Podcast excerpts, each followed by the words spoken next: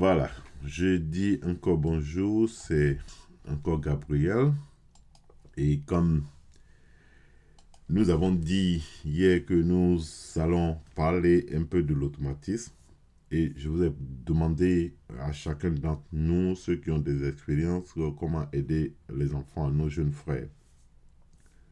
Et j'ai demandé aussi à tout le monde, à l'audience, chacun peut envoyer une question et nous allons traiter. Si moi-même, je ne peux pas répondre à la question, je vais faire des recherches ou je vais trouver quelqu'un, un ingénieur qui a cette capacité de le dire parce que c'est la connaissance, on ne peut pas tout connaître. Donc, chacun a ça.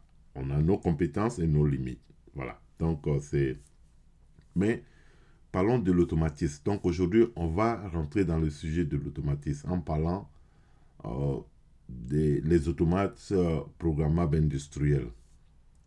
Et nous allons aller par chapitre. Et puis, bon, je vais vous envoyer des documentations. Vous lisez. Et puis, si vous ne comprenez pas quelque chose, bon, je peux toujours vous aider. Mais n'oubliez pas, je vous ai toujours dit que Je suis, plus, je suis plus anglophone que francophone parce que j'ai depuis euh, toutes mes expériences, euh, quatre-vingt-dix pour cent de l'expérience que j'ai, ça s'est passé dans un pays anglophone. Donc, il se trouve que je parle plus le langage euh, dans, industriel, mais plutôt en anglais qu'en français. Donc, il peut arriver que je ne connais pas le nom de... Euh, des capteurs, des quelque chose, euh, bon, tout ça, ça peut s'arranger, mais je vous dis, on peut toujours savoir, mais je vous dis tout simplement.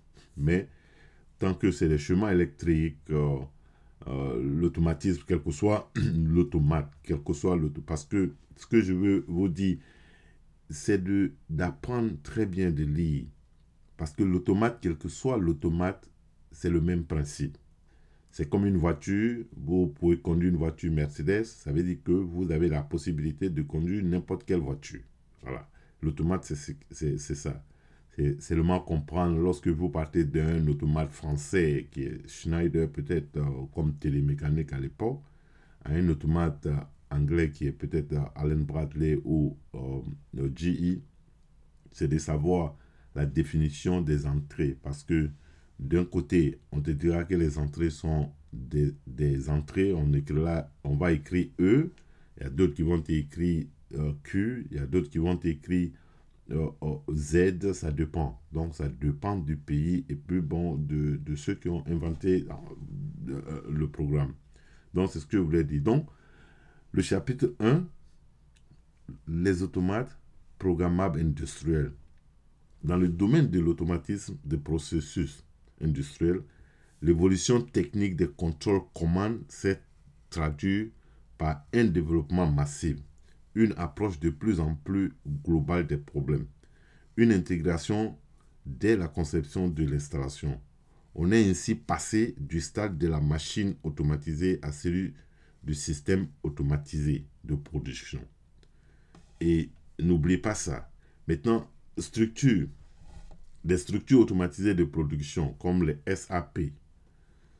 Tout système automatisé compose, disons si on va dans le côté euh, purement industriel et ou de la haute automation, il y a un I H M comme on appelle H M I, c'est-à-dire c'est Human Machine Interface. Et maintenant vous avez la partie commande, la partie capteur qui est les entrées, et la partie opérationnelle qui est le qui est le, le, l'automate lui-même et la, et la pré-actionnaire, c'est-à-dire les pré-actionnaires, tu vois, non, les pré-actionnaires aussi. Donc, une partie opérationnelle procédant au traitement des matières, des, des, des matières d'œuvre. Donc, enfin, disons cela, afin d'élaborer euh, la valeur ajoutée. C'est la partie mécanique du système qui effectue les opérations.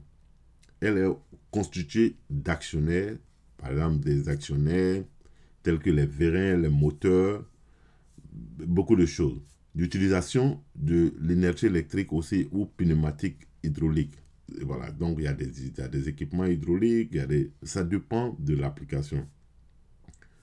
Et il y a le côté interface. Le côté interface, c'est la partie du P C, où on appelle euh, le poste d'opération. Dans le poste d'opération, vous allez dans un, dans, dans un euh, comment on appelle, dans une usine, vous allez trouver quelqu'un, un opérateur qui, qui est devant un, un écran en train de dire, bon, mets-toi en marche, arrêtez, et voilà. Donc, ça, c'est le poste d'opération. Donc, et cela coordonne, c'est-à-dire le poste d'opération, ça, c'est les, les, les poussoirs virtuels, les poussoirs qui sont tout simplement que des logiciels. Et donc, ça, ça, ça, c'est, ça, c'est, quand c'est beaucoup automatisé, c'est comme ça, tout se passe sur un poste euh, d'opération. Maintenant, les entrées tout ou rien, c'est-à-dire partout, il y a l'analogie, la, de, les destinataires à fournir des informations sur l'état processus. Fin de course, détec, détecteur de niveau, et ainsi, ainsi de suite. Par exemple, vous allez dire à un, un vérin où, voilà, ferme-toi, c'est-à-dire il faut le fermer par rapport à une situation. Tu dis, par exemple, ça c'est ta course, allez à tel nombre de pas avant de vous arrêter, ou bien la pression. Si vous avez, si ça coince jusqu'à à une pression, ça presse jusqu'à une pression de telle barre, alors donc ça veut dire que vous êtes arrivé à, à la fin. Donc voilà des choses qu'il faut comprendre. D'abord, le capteur qui est l'entrée, le processus qui est l'automate et les, et les actionnaires. Les actionnaires, ça c'est la sortie. Donc l'entrée, l'opération et puis la sortie. Ça, il faut n'oublier pas ce côté-là. Donc, tout cela, c'est, c'est, tout ça dépend de la complexité, tu vois, des commandes, tout ça, et cetera. C'est, ça dépendra de, de, de l'ingénieur ou du client qui a demandé un, un, un système euh, euh, automatisé, et le client va définir exactement qu'est-ce que je veux. Et par rapport à ça, les ingénieurs de conception vont étudier. Les ingénieurs des conceptions, c'est d'abord les mécaniciens qui vont voir le côté physique de la chose, comment ça va se présenter. Et il y a le côté automatisme. Le côté automatisme prend deux côtés, c'est-à-dire, disons, trois côtés. Le côté logiciel, le, le côté logiciel et le côté électricité. Donc, il va se dire, bon, la machine est ceci, vous avez tel moteur là, ce moteur, a, combien, quelle est la puissance du moteur, ainsi de suite. C'est du cent vingt volts. C'est du deux cent vingt volts, c'est du trois cent quatre-vingts volts ou le quatre cent quatre-vingts volts, et combien d'ampères, et cetera. Donc, l'automaticien va regarder toutes ces données et puis maintenant faire une conception de ces logiciels.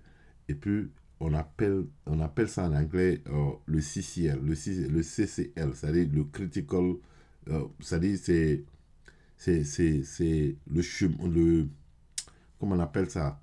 La spécification, c'est très important, la spécification du client. Donc, parce que quand quelqu'un demande, il veut que le, le système doit respecter euh, sa vision. Donc, c'est à vous, les ingénieurs, euh, qui, qui mettez, qui, qui, qui, qui allez faire la conception pour répondre exactement au traitement du client, au procédé du client. C'est, ça, c'est très important.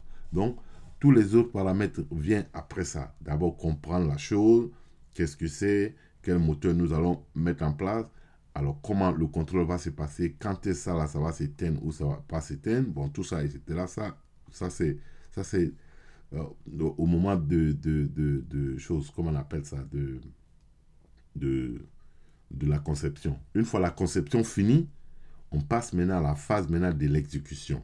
Parce que la conception... La conception, c'est d'abord s'asseoir, réfléchir et puis dessiner.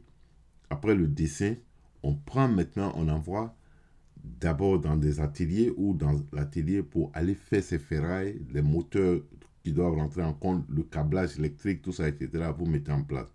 Maintenant, il y a la phase maintenant de test. La phase de test, on appelle ça l'intégration parce qu'il faut tester et puis intégrer pour se rassurer que les... les Le, le, le, le système respecte, ça respecte la spécification. Et puis, toutes les données logiques, ça respecte. Une fois ça, maintenant, on, après le test, maintenant, on déplace le système pour aller chez le client. Donc, voilà un peu. Maintenant, je vais vous donner, euh, sur ça, je ne vais pas être long, je vais vous donner euh, une documentation sur votre WhatsApp. Alors, vous pouvez lire la documentation et... Par rapport à la lecture, si vous avez des questions, vous allez poser des questions. Et puis bon, on va répondre avant que nous partons au chapitre deux. Donc, voilà un peu. Donc, c'est dans votre main et c'est à vous d'étudier. C'est pour vous, comme je, je l'ai toujours dit. Et il faut bien lire, il faut lire, il faut la lecture. C'est très important, c'est la lecture. Quand vous lisez, vous ne comprenez pas, vous pouvez demander. Mais il faut d'abord lire, éviter surtout, je, je, je dis ça à tous les, à, à vous tous, hein. Et par expérience, je vais vous dire ça. Et quand vous allez dans, un, dans une entreprise travailler et qu'on vous dit, il y a telle machine, par exemple, quel que soit le problème que vous avez, n'ayez pas... N'allez pas toujours vers le patron pour aller lui demander « Mais qu'est-ce que je fais ?» Voilà la technique. Documentez-vous d'abord. Lisez la machine, là, le contrôle, la spécification, qu'est-ce que la machine fait, le côté électrique, où c'est installé, tout ça, et cetera. Lisez la documentation. Après avoir lu la documentation, allez-y vers le patron pour aller lui poser les questions. « Je ne comprends pas ça, il va t'expliquer. » Mais n'allez pas demander le patron avant d'aller lire. C'est-à-dire, c'est comme si... Alors, vous brûlez les étapes. Et bon, ça arrive dans beaucoup de cas, mais je vous dis comment, comment ça dit, vous pouvez vous adapter dans une compagnie. Allez-y d'abord, vous documenter, lire. Parce que n'importe quelle, n'importe quelle compagnie vous allez travailler, chaque machine qu'ils ont, ils ont un département technique qui doit avoir la paperasse de chaque système.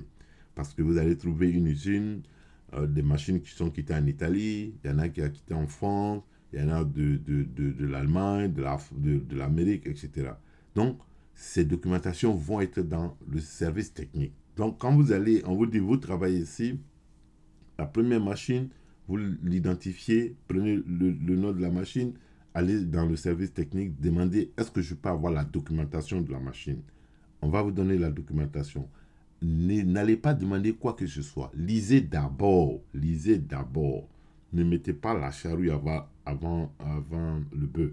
Lisez d'abord la documentation. Une fois vous lisez, maintenant prenez note ce que vous ne comprenez pas. Mais le plus souvent, quand vous lisez et la machine est physiquement devant vous, vous arrivez très rapidement à comprendre.